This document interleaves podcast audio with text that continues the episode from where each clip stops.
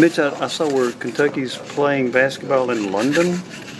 Uh, Coach Calipari, I think, had mentioned something about that. That'd be exciting. I, first I've heard of that. Oh, is it? he, he mentioned Dave that was just a, uh, something's been put out to, to him. yeah, There's no, I no mean, we get plenty of opportunities, Jimmy. We get plenty of opportunities. People contact us all the time about playing places. We have not, we're not finalized on our schedule yet. Is that an exciting proposition to do that? I would have to see the details of that. You're not like the NFL. You don't want to take your brand over to Europe. Local and home's real important to me right now. So.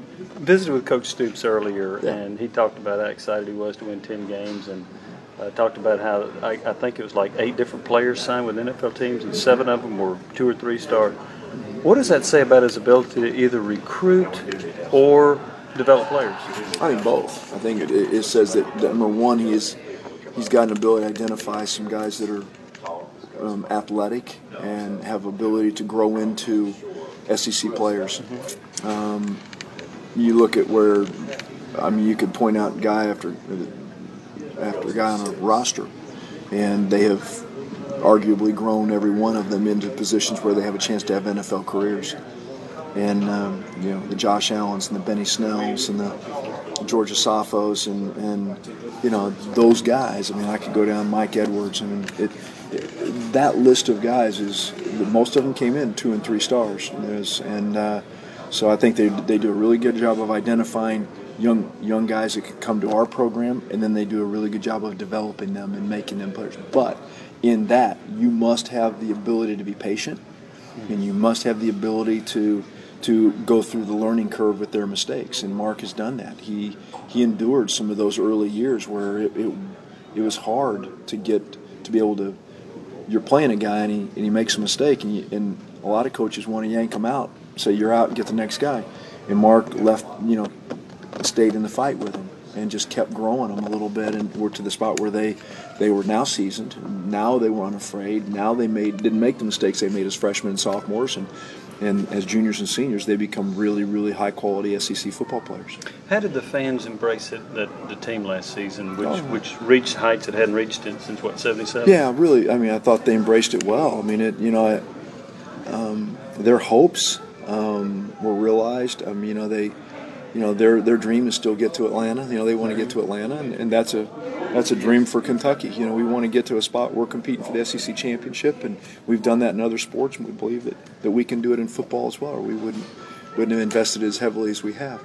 Um, but um, I think that you, you watched it, what happened to Citrus Bowl and the outpouring of our fans in Orlando, and it was special. I mean, it was, if you drew a line down the middle of the stadium, half of it was Penn State and half of it was Kentucky. And, and what there was a bunch of folks that, that were running around that city that were having a blast wearing the blue and white. And um, so I think that the outpouring's been really, really, uh, really good.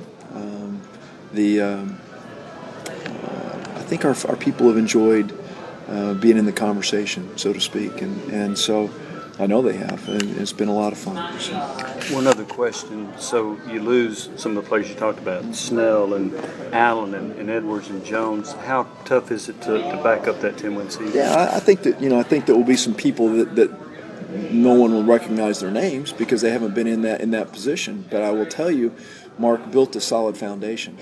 He redshirted a lot of guys.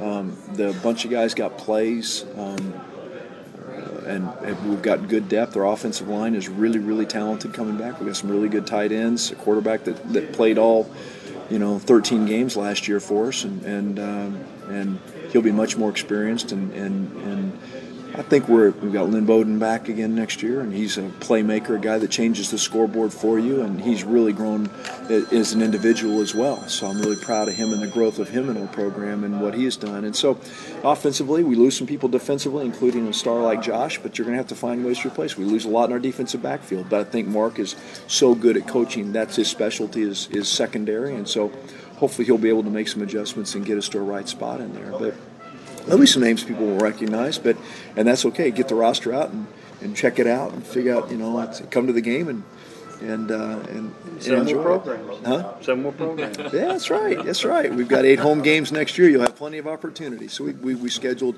intentionally to have eight home games next year, knowing that we'd be in a transition year. We wanted to have as much as we could at home. So the only road games we're going to have are our conference games on the road. Everything else will be at home.